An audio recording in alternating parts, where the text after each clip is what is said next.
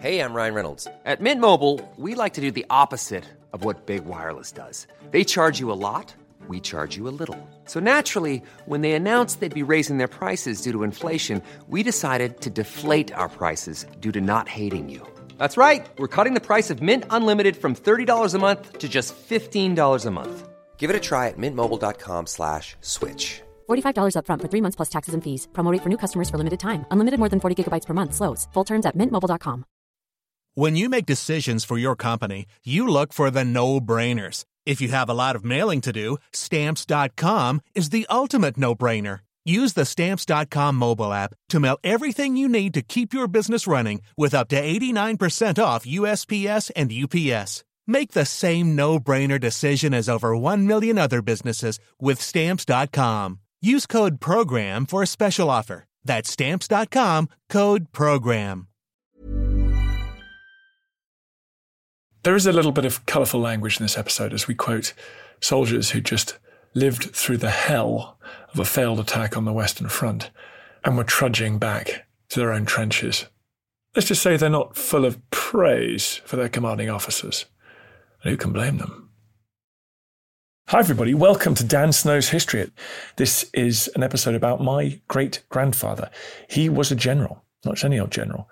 He was a general who commanded British troops at the Battle of the Somme on the first day of the Battle of the Somme. In fact, if anything, on pretty much the most unsuccessful, the bloodiest sector of that Somme battlefield.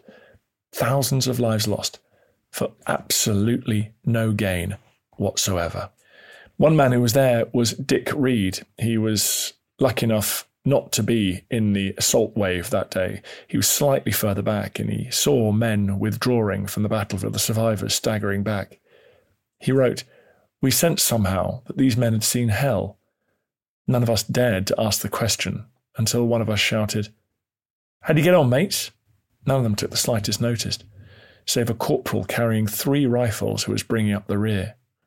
He half turned, and indicating the weary, straggling figures before him, shrugged expressively. General fucked up in command again. And he went on. Then he turned again. Back where they fucking well started.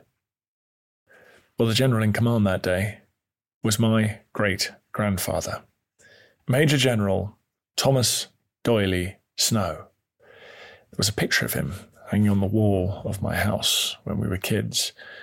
Imagine in your mind what a First World General looks like. Well, that is what he looks like. Huge, big, bushy moustache. The visor of a cap tightly pulled down over his eyes. Firm jaw. Chest full of medals on his khaki uniform. He'd had a glittering career before the First World War.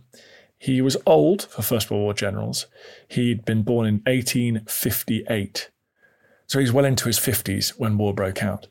He'd served in the Anglo Zulu War. He missed Rorke's Drift and Isandlwana, but he arrived right at the end. He met the Zulu king, Cetshwayo. He'd fought on the Nile, trying to relieve Gordon in Khartoum, who was under siege. That expedition fell short, and Gordon was killed, and Snow was badly wounded in a battle in January 1885. He fought on the Nile again, this time under Kitchener.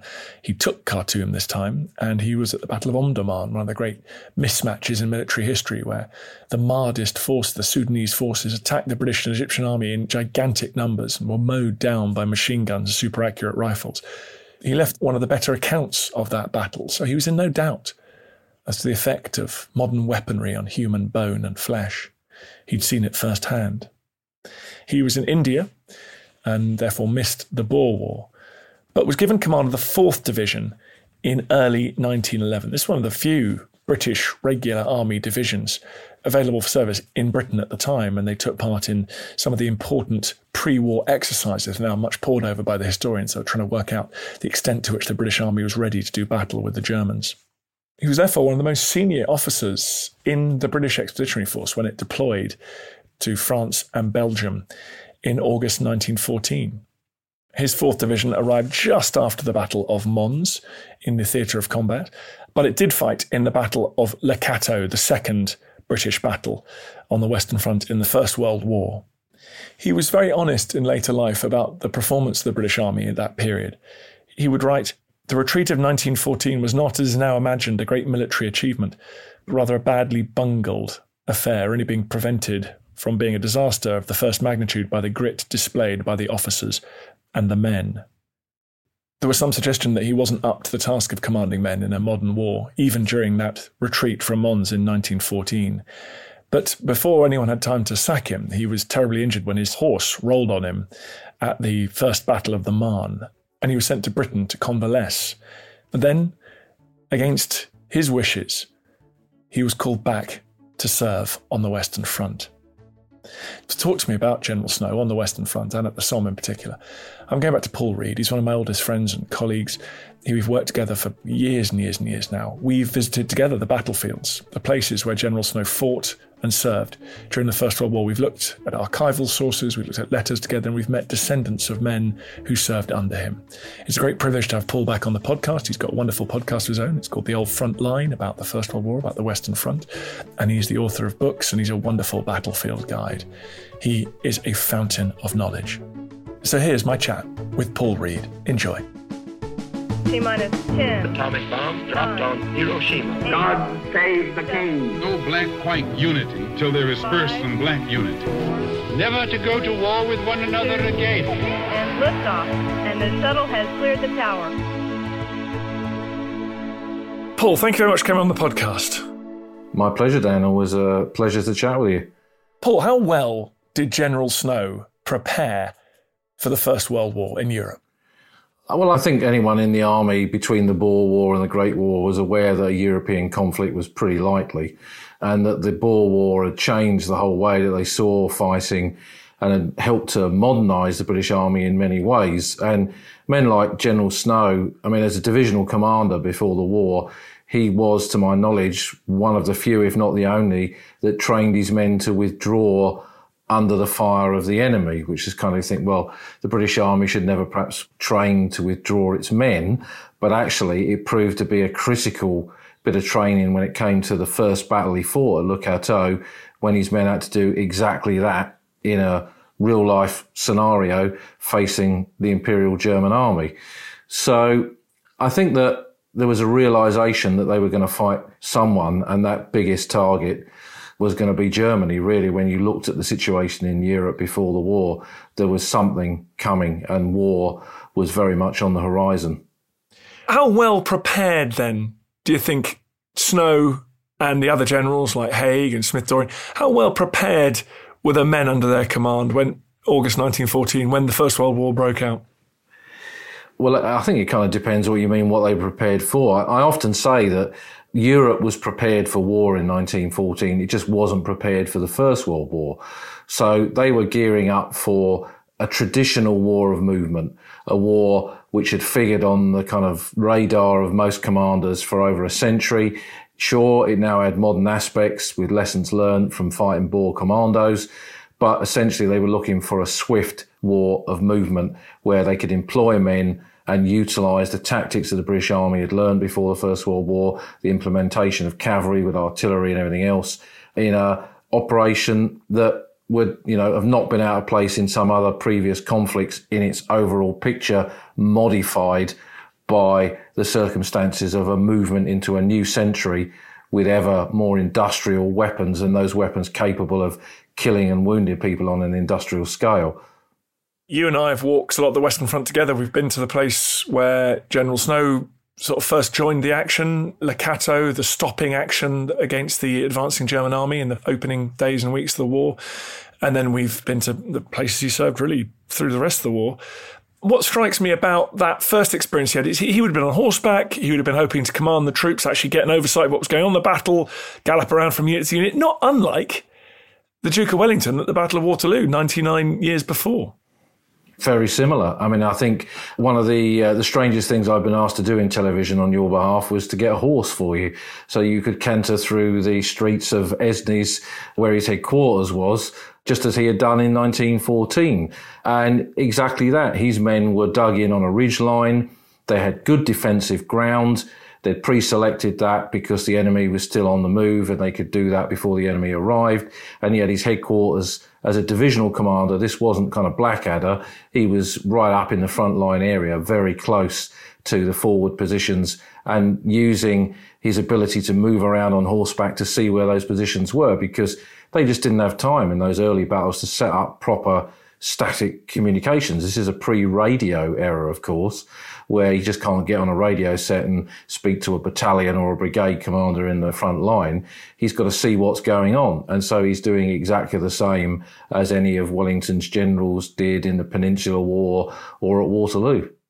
And yet, he realizes in that first battle the lethality of being in the sight of the enemy, the distance at which people are able to deliver lethal force, the accuracy, of those weapons.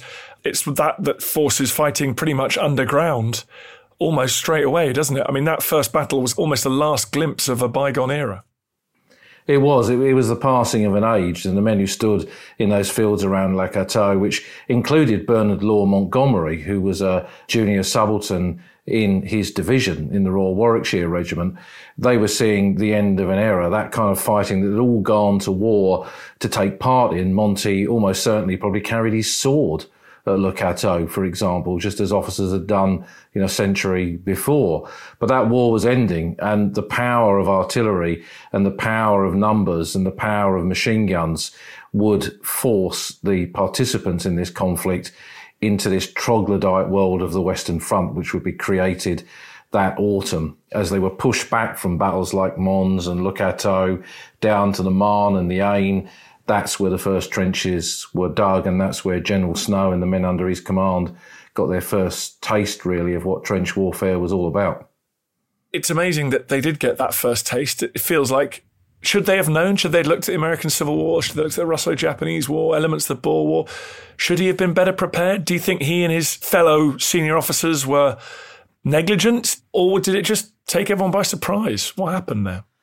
I don't think they were either negligent or it really took them by surprise. I mean, Brigadier Edmonds, who wrote the British official history, one of the things that he wrote before the Great War was a very similar structured history of the American Civil War.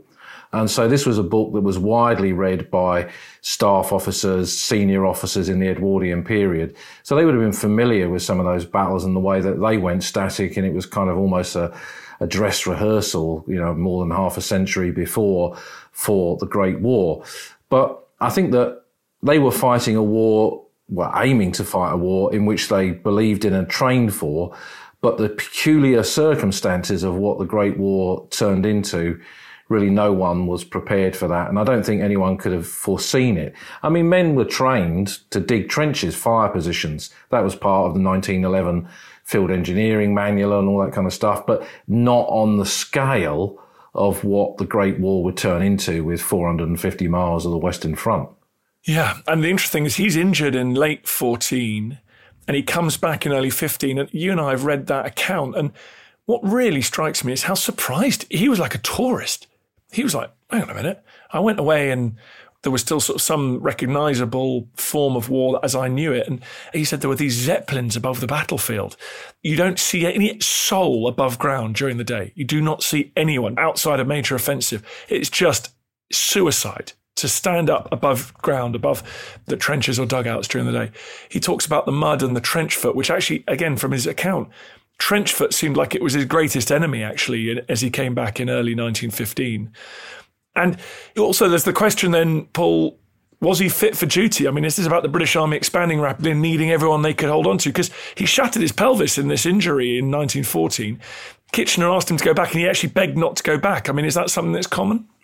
I think at that stage of the war, I mean, he went back to command the 27th Division, which was a, another regular formation, but it was formed from battalions of the British Empire that were in the far flung corners of that empire and were returned to Britain in preparation for service overseas.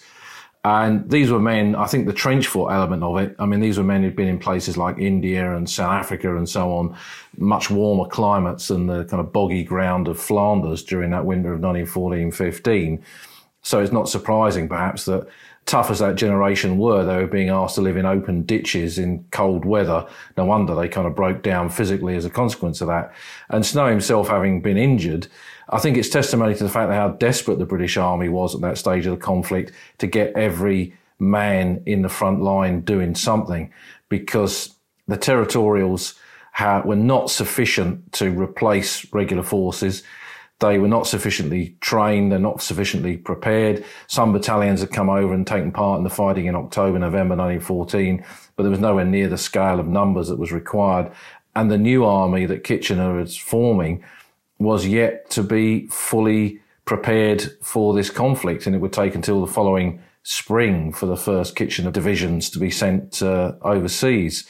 So Snow, you know, protested about going, but reality, a man, he would have been seen by the War Office, he would have been seen by Kitchener and Sir John French, the commander of the British Expeditionary Force at this stage of the conflict, as someone that they definitely wanted to have on the battlefield because he'd given a pretty good performance at Le The ground had held, they'd been pushed back eventually, but the whole of Smith Dorrien's force there was.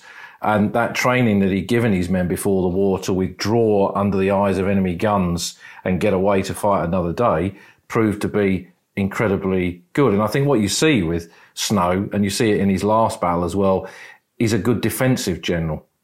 On the attack, it's very different. Well, that's right. He performs actually pretty well, doesn't he, at the second Battle of Ypres? He cobbles together defences after the first ever use of poison gas on the Western Front, and I think it's quite effective. But let's come to 1916 because this is the thing that he's really infamous for now. Tell me about Gommecourt. Listeners to the podcast will have heard my explainer on the first day of the Battle of the Somme. They'll have heard your, you know, previous appearance on the podcast talking about it as well.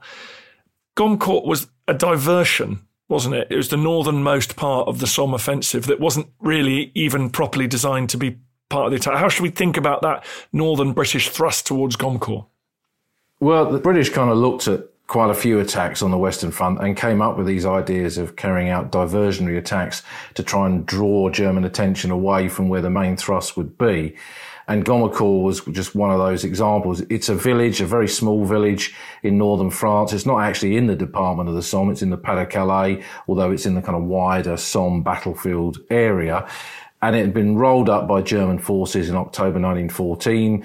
It had a wood to the northeast, which gave good views across the open ground towards the next village of Foncquevillers. And it had a park, a chateau park to the west that gave views towards the other village in that sector, which was Hebuterne, Foncquevillers and Hebuterne being behind initially the French lines, and then of course the British lines when they took over that sector in 1915. And the purpose of this attack was to have two divisions, 46 North Midland and the 56 London Division, two territorial force, part-time Saturday night soldiers, make their attack on this village to make it look like it's part of the main Somme thrust and hopefully some of the German units between the Somme and Arras and in that northern area of the Somme battlefield might be pulled in as reserves when they could be sent to where the main thrust of the attack was taking place between Montauban and Serre on the main area of the Somme advance. We look back at it now and it's kind of a bit of a blunt instrument, really, I think to believe that the Germans would be so easily fooled. And the day before the Somme, on the 30th of June, they carried out feint attacks in places like Richebourg and at the double Crassier at Loos for the same purpose. But the Germans weren't fooled with those either. So this was, like I say, a bit of a blunt instrument. And Major General Hull, who was the commander of the 56th London Division, he kind of, his view was his job was to get as many of the Germans interested in the activities of his division and as many of the German guns to come down on his division to tie up as much of the German army as he could to hopefully help other parts of the front. So he in broad daylight got his men to dig assembly trenches in the valley before Gommecourt. So it would make it quite clear to the Germans that an attack was coming. And the lads the Middlesex Regiment, for example, who were part of his formation, suffered casualties as a consequence of that. So there was no disguising what this was. Whether the men at ground level were aware at the time that it was a diversion, not part of the main thrust, is another thing.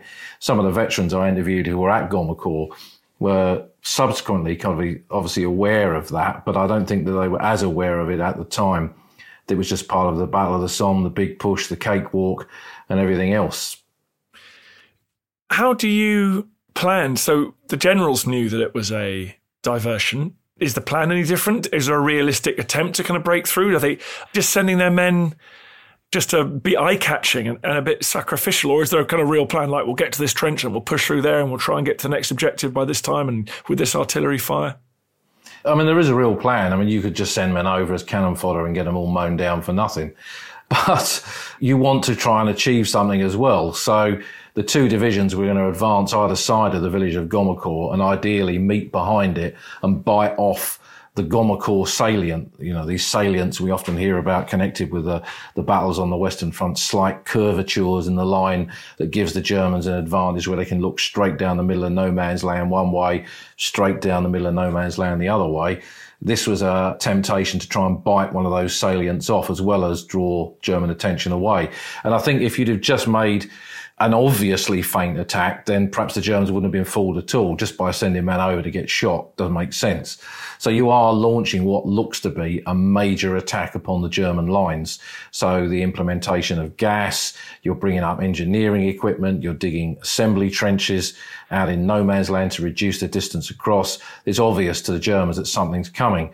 And I think that commanders hoped that that would then perhaps draw in other German regiments from the immediate area who would come up as reinforcements just in case whatever the Tommies, dear Tommies, were going to do here, they might succeed and at least there'd be some reserves to try and throw them back. But you don't see the Germans being that convinced and nothing major is sent up to assist the German units that are defending this part of the battlefield.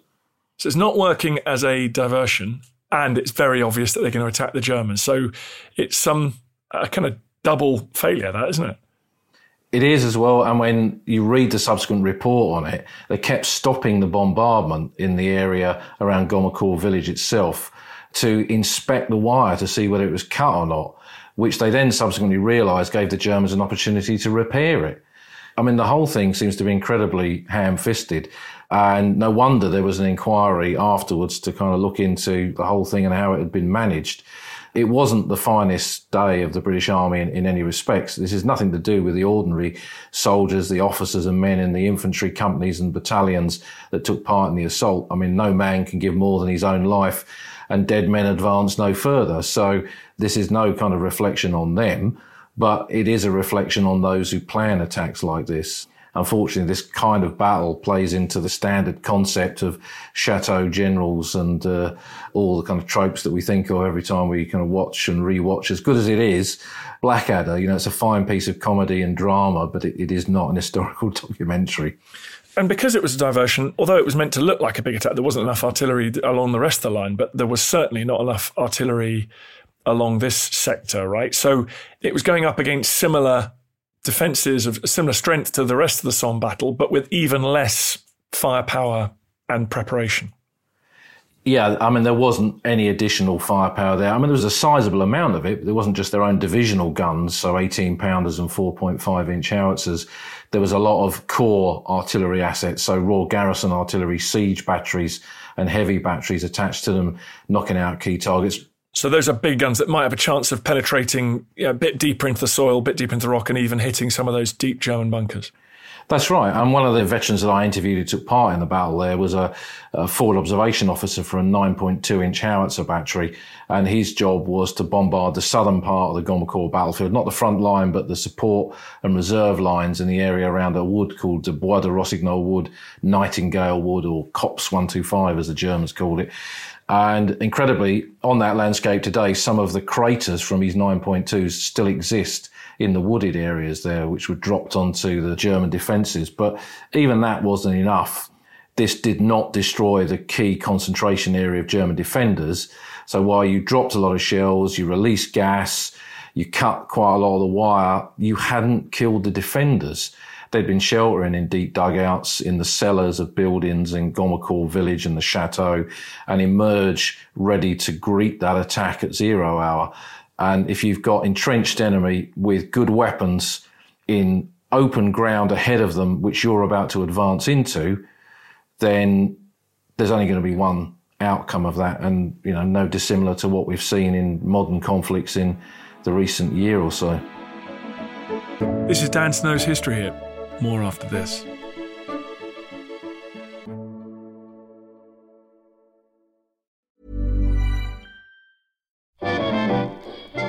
Did Hitler's sexuality shape his worldview? Why did the Black Death lead to the rise of the witch trials? And what are some of the sauciest scandals involving kings and queens at Hampton Court? I don't know about you, but this is the history I want to hear about. If you do too, then join me, Kate Lister, every Tuesday and Friday to find out the answers to all of these questions and more. Listen to Betwixt the Sheets, the history of sex scandal in society, wherever you get your podcasts. Brought to you by History Hit. Many of us have those stubborn pounds that seem impossible to lose, no matter how good we eat or how hard we work out. My solution is PlushCare. PlushCare is a leading telehealth provider with doctors who are there for you day and night to partner with you in your weight loss journey. They can prescribe FDA-approved weight loss medications like Wegovy and Zepbound for those who qualify. Plus, they accept most insurance plans. To get started, visit plushcare.com slash weight loss. That's plushcare.com slash weight loss. Looking for the perfect gift to celebrate the moms in your life? Aura frames are beautiful, Wi Fi connected digital picture frames that allow you to share and display unlimited photos. It's super easy to upload and share photos via the Aura app. And if you're giving an Aura as a gift, you can even personalize the frame with preloaded photos and memories. And also remember, when using messaging apps, they shrink the photos. You cannot print those out. You cannot blow them up. This is high quality imagery going to one of the most important people in your life. The Aura app is super easy to set up, takes about two minutes, and you're going to love it. There's free unlimited storage, add unlimited photos and videos, and invite as many people as you want to a frame. Right now, Aura has got a great deal for Mother's Day. Listeners can save on the perfect gift by visiting auraframes.com to get $30 plus free shipping on their best selling frame. That's A U R A frames.com. Use code Dan Snow at checkout to save. Terms and conditions apply.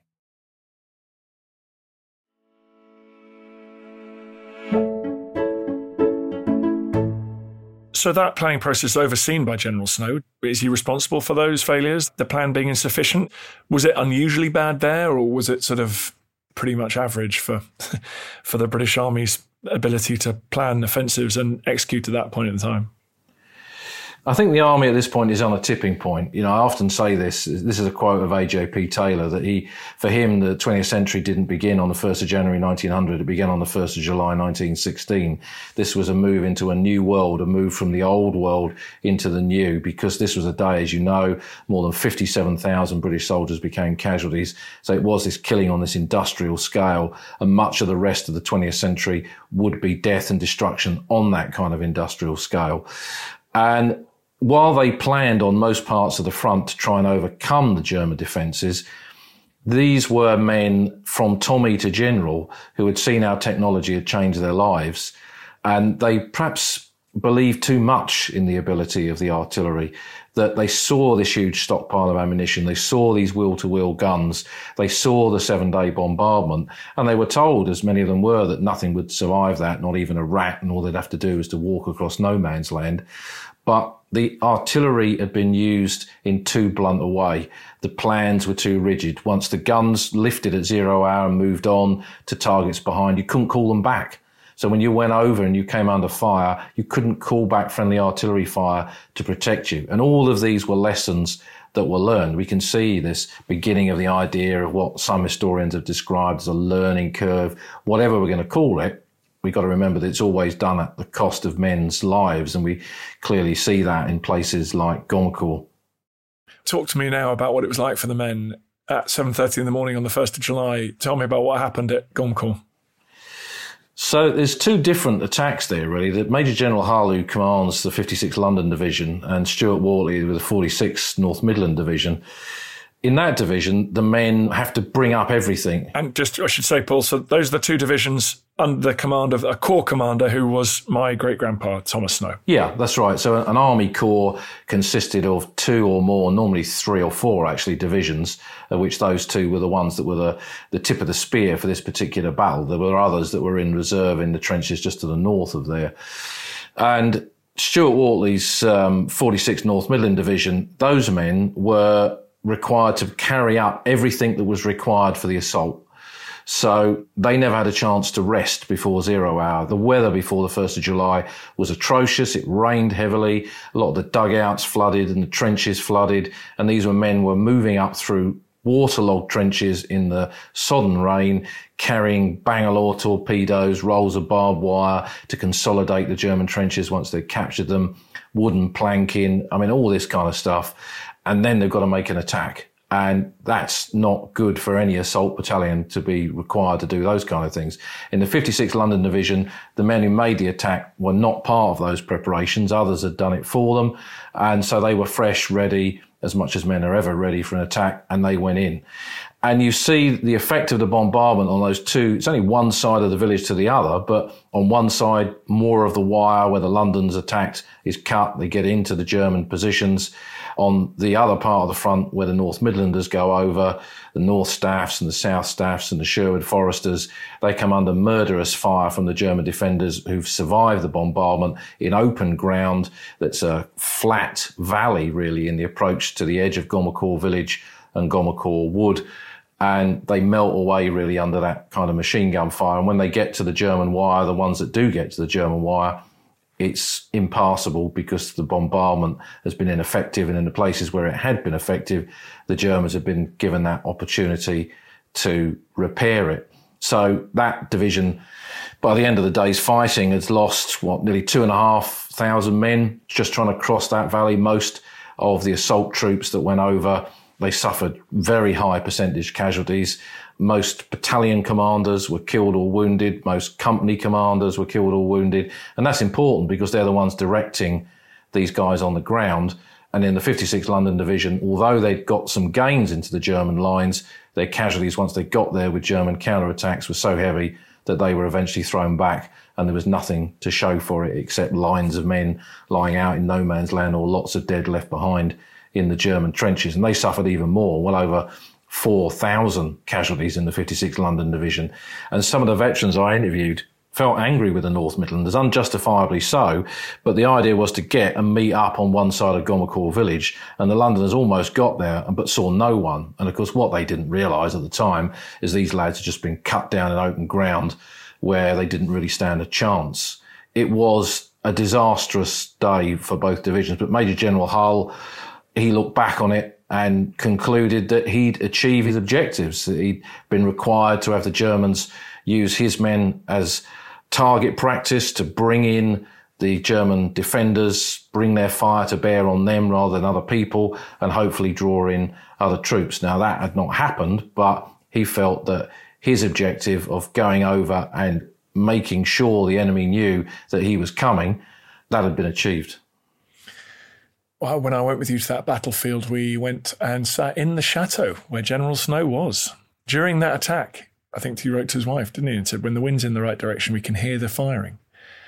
And that's something that subsequent generations have found very difficult to explain. And, and they find the distance between being in a fancy chateau and just a few miles away, their men being in these terrible trenches and on these blood soaked battlefields. They find that very difficult in a way, that's modern war, though, isn't it? I mean, if you look at the people running the wars in Afghanistan and Iraq, they were doing so from bunkers in Florida and Nevada and London. And I guess it's the nature of, and you explained that to me when we went there. You know, the chateaus are big, purpose-built headquarters buildings. They're good. You can put your staff in there. You can put your vehicles and horses and things. But it just leaves a bad taste in the mouth, doesn't it?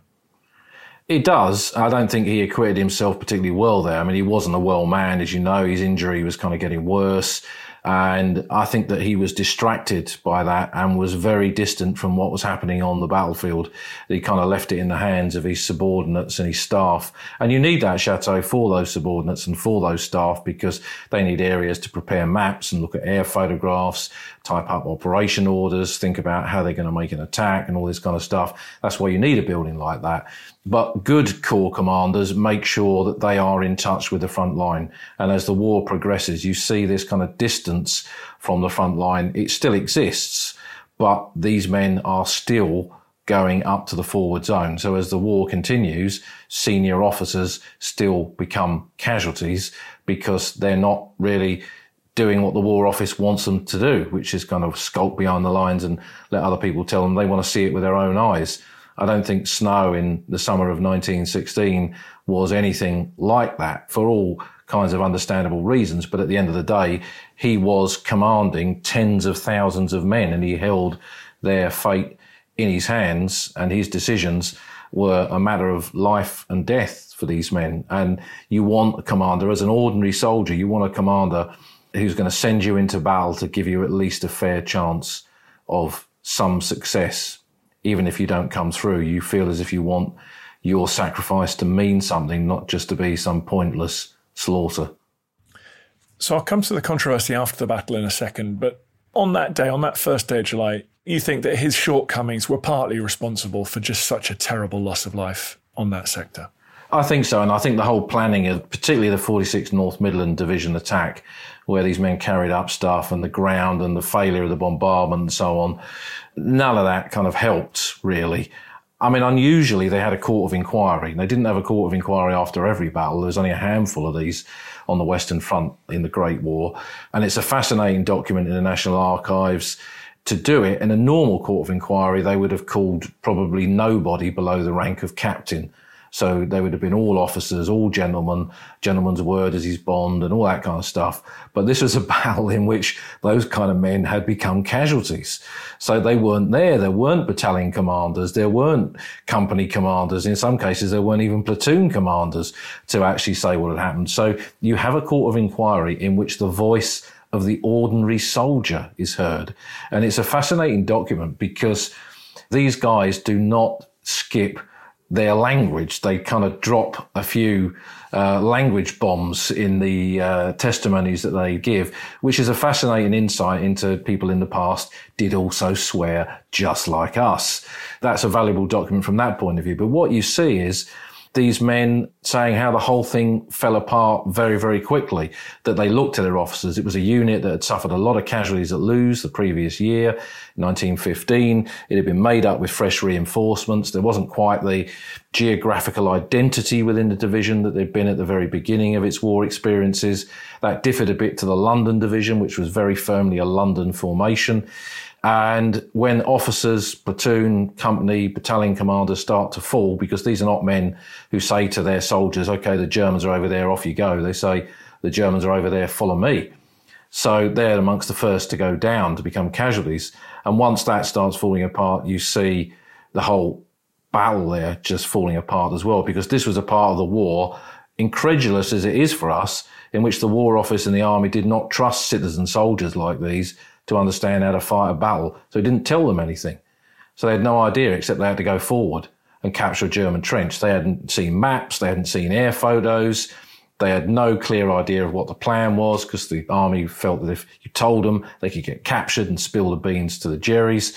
But that all changed and other generals like Plumer eventually trusted their men with this information and discovered that the more information you gave a soldier, the better he performed on a battlefield.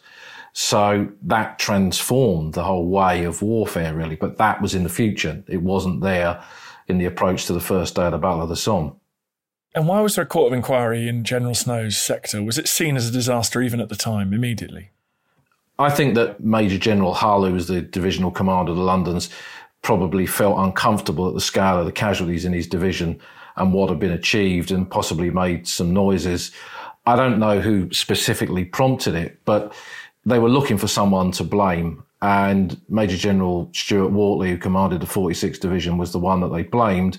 And General Snow was a man who I think acquitted himself even more ingloriously by blaming the men with this incredible phrase, really, where he says that they lacked offensive spirit. I mean, it beggars belief. Yeah, this is the big moment. It is. Yeah, it is. It beggars belief that a commander can blame men lying dead in no man's land. But he did. So let's be clear. Snow wrote, I think, was it to Haig or was it to the Court of Inquiry? I think it was to Haig. You and I have seen the letter. I regret to inform you the men lacked offensive spirit. And these were men who were lying dead in no man's land, having advanced, had been, been let down by their plan, let down by their senior commanders, had advanced across no man's land, died in their ranks, and the few, as you mentioned, the few who some did manage to break into German positions, and they'd fought with dwindling supplies of ammunition. They fought with their hands and their fists. They fought with their entrenching tools until they were overwhelmed by German counterattacks. And my great grandfather blamed them. Now, what was he? What was he doing? What was he thinking there? Maybe he felt that he still had a career to go and he wanted to distance himself from this. I mean, I think that is a moment in which the hierarchy of the army may well have accepted what he said, but should have shuffled him sideways and got him away from commanding men on a battlefield. This was something that the army increasingly began to realize that they had these dugouts, as they were often called, men who'd been dug out of retirement to serve. I mean, he wasn't an example specifically of that, but they were older soldiers with no fresh view of what the war was really about. And those kind of men emerged eventually, but they were still emerging. And men like Snow, he could fight a defensive battle. He understood aspects of trench warfare, but Gommecourt showed that he was a very, very long way from where the real shooting war was and what was required to win those kind of battles. If you fought attrition like this, then you were going to lose because of the scale of losses. I mean, the German casualties at Gommecourt were around about 2,000 compared to what, you know, nearly 7,000 with the two divisions combined. they were all trying to shift the blame on each other, weren't they? And, and he was trying to shift it over to this general you've mentioned, Stuart Wortley, and that was a success. He was actually removed from post, wasn't he? And that led to a feud that went on for decades after the war between his family and, and trying to clear his name and the, the so called shame of well, being seen to be blamed for that disastrous attack. Yeah, I mean, he never kind of recovered from that. Uh, he felt he'd been very poorly treated. And he was Stellenbosch in the kind of verbal currency of the day. Stellenbosch was a, a place in South Africa where I think they make very nice wine now, but it was the depot for dud officers during the Boer War. Uh, and this was a phrase, a kind of bit of verbal currency that senior officers used for men who were bowler hatted, sent home in disgrace. So he left and that brought his career as a commander to an end, certainly on a front line point of view. And he was the fall guy. I don't think he escapes blame entirely because he oversaw a plan for his division that was not fit for purpose and put too much pressure on the men within the attacking units to carry out the task that really should have been carried out by other people. But he certainly wasn't the one to blame for the whole operation. I think that should always rest with those who are very much in command. But whether Haig was in a situation where he would sack a corps commander at this stage of the war, you know, they've just suffered a body blow with the Somme. At this stage, they might know what the local casualties at Gommecourt are, but the picture of the overall terrible losses of that Black Day of the British Army of the 1st of July 1916, that's still emerging. Some commanders think it's perhaps 20,000 one thinks it's 40,000, but as we know, it's much closer to 60,000. So it was a period in which I don't think they were going to kind of say, we've got this wrong, because that would send the wrong message to those back home and, and above them. But it's clear to me that someone like Snow, that's where his career, even if they didn't actively, openly blame him, that's where his career should have ended. He should have been shuffled sideways to become a training officer or whatever kind of job they wanted to find him, but certainly not continuing to command men on a battlefield after that disaster. Interestingly, he, commanded again in the following summer and even in winter of 1917. And he is eventually fired or shuffled sideways, sacked, and actually, ironically, after a, a, battle in which he performs creditably. So he, he survives the Somme, which he probably should have been fired for, and then he got fired for a, a battle that probably wasn't his fault. The, the huge German counterattack at the Battle of Cambrai, which Snow had been warning about and warning his superiors, saying, I'm facing this big German force massing against me. I think they're going to counterattack. He was sort of ignored, and then he the hammer blow landed, and he didn't do that badly, did he? In terms of again a sort of bit of a fighting withdrawal, but it was over for him at that point. Yeah, and I think what you see, as you rightly suggest, is you see him emerge again as a good defensive general. That he kind of redeems himself a little bit at the, tail end of the Battle of Cambrai when the Germans launch this counter attack and they capture not just some of the ground that we'd taken from them in that battle, they actually capture additional ground as well, leading to another court of inquiry, but not directed at him this time, because he's actually given a, a good account of himself within his corps area. But the British Army from 1916 until the end of the war did not need defensive generals. That's the reality of it. They didn't need defensive generals. They need generals who were capable of making attacks making successful attacks. And when those attacks were not successful, clearly learning from those mistakes and from those examples and putting that into practice and increasingly giving junior officers, men who'd emerged through the rank system of the army. So Major General Brodie, who commands the 46th North Midland Division in the last phase of the war, when that division finally is able to acquit itself and capture the St. Quentin Canal in the battles of the Hindenburg Line, He'd gone from a private soldier in 1900 with the DCM through to a divisional commander in 1918. Those are the kind of men that you need in the army in the final phase to break the German lines. Not every general was General Snow.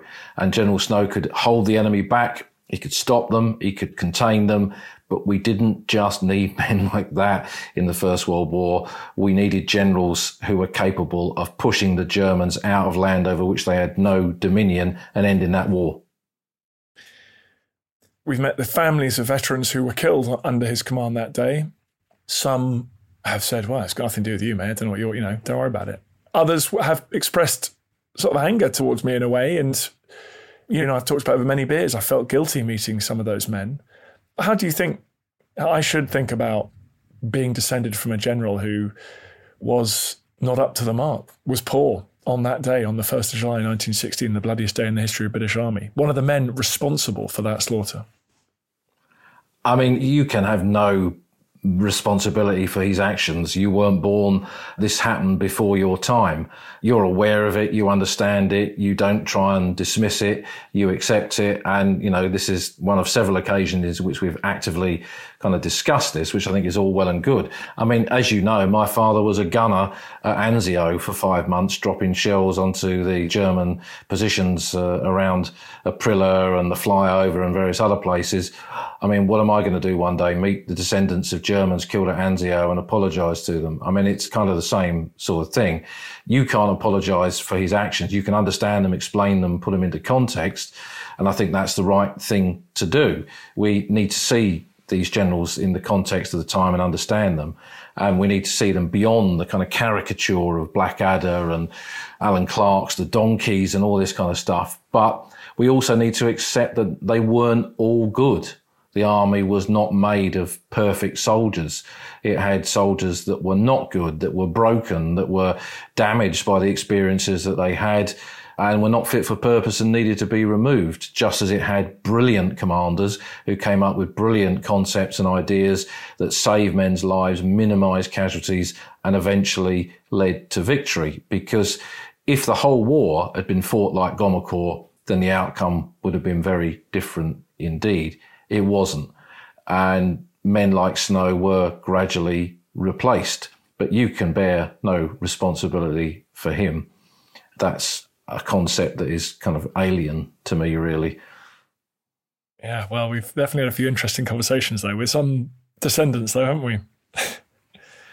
well, that's right. I mean, you can see it. I mean, you know, people look for meaning. As I said to you, a soldier looks for meaning in his own sacrifice. A man enlists, and these were all volunteers at Gommecourt. There was no conscripts there. They were all volunteers. And a man can give no more than his own life. And in doing so, and in putting that life on the line, he, I guess, subconsciously, consciously thinks that I'm putting my life in the hands of a commander and I expect him to make that sacrifice mean something. If I'm required to be killed or wounded or injured or whatever in this endeavor, my life has got to mean something. And I think that there were some commanders who got that, and there were some commanders who didn't. And you can look throughout British military history to find examples of both of those, and not just British military history, any nation's military history. Thanks very much, Paul Reed, for coming on. My pleasure. As always, my pleasure, Dan. It's a pleasure to talk about the Great War.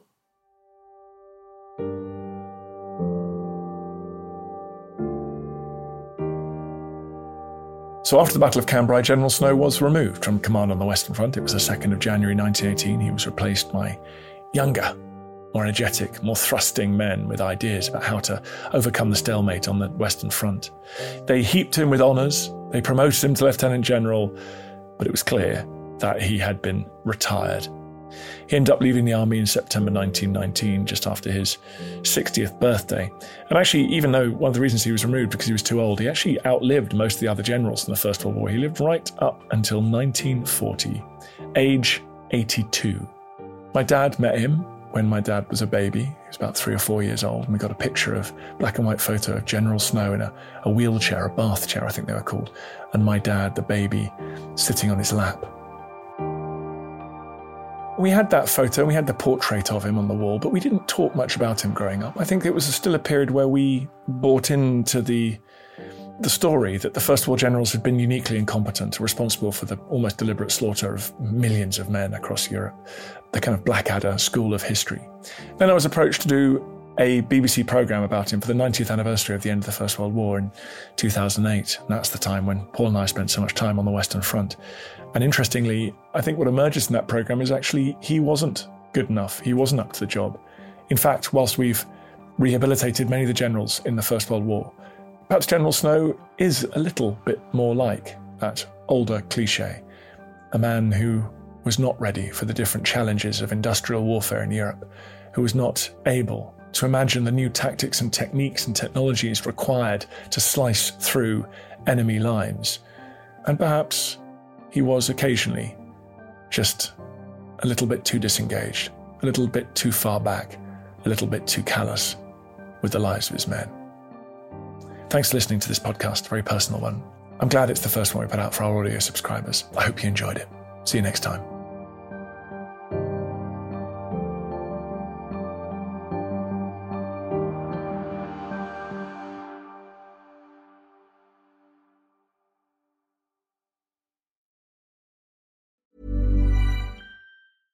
Hey, it's Paige DeSorbo from Giggly Squad. High quality fashion without the price tag. Say hello to Quince. I'm snagging high-end essentials like cozy cashmere sweaters, sleek leather jackets, fine jewelry, and so much more. With Quince being 50 to 80% less than similar brands. And they partner with factories that prioritize safe, ethical, and responsible manufacturing. I love that. Luxury quality within reach. Go to quince.com slash style to get free shipping and 365 day returns on your next order.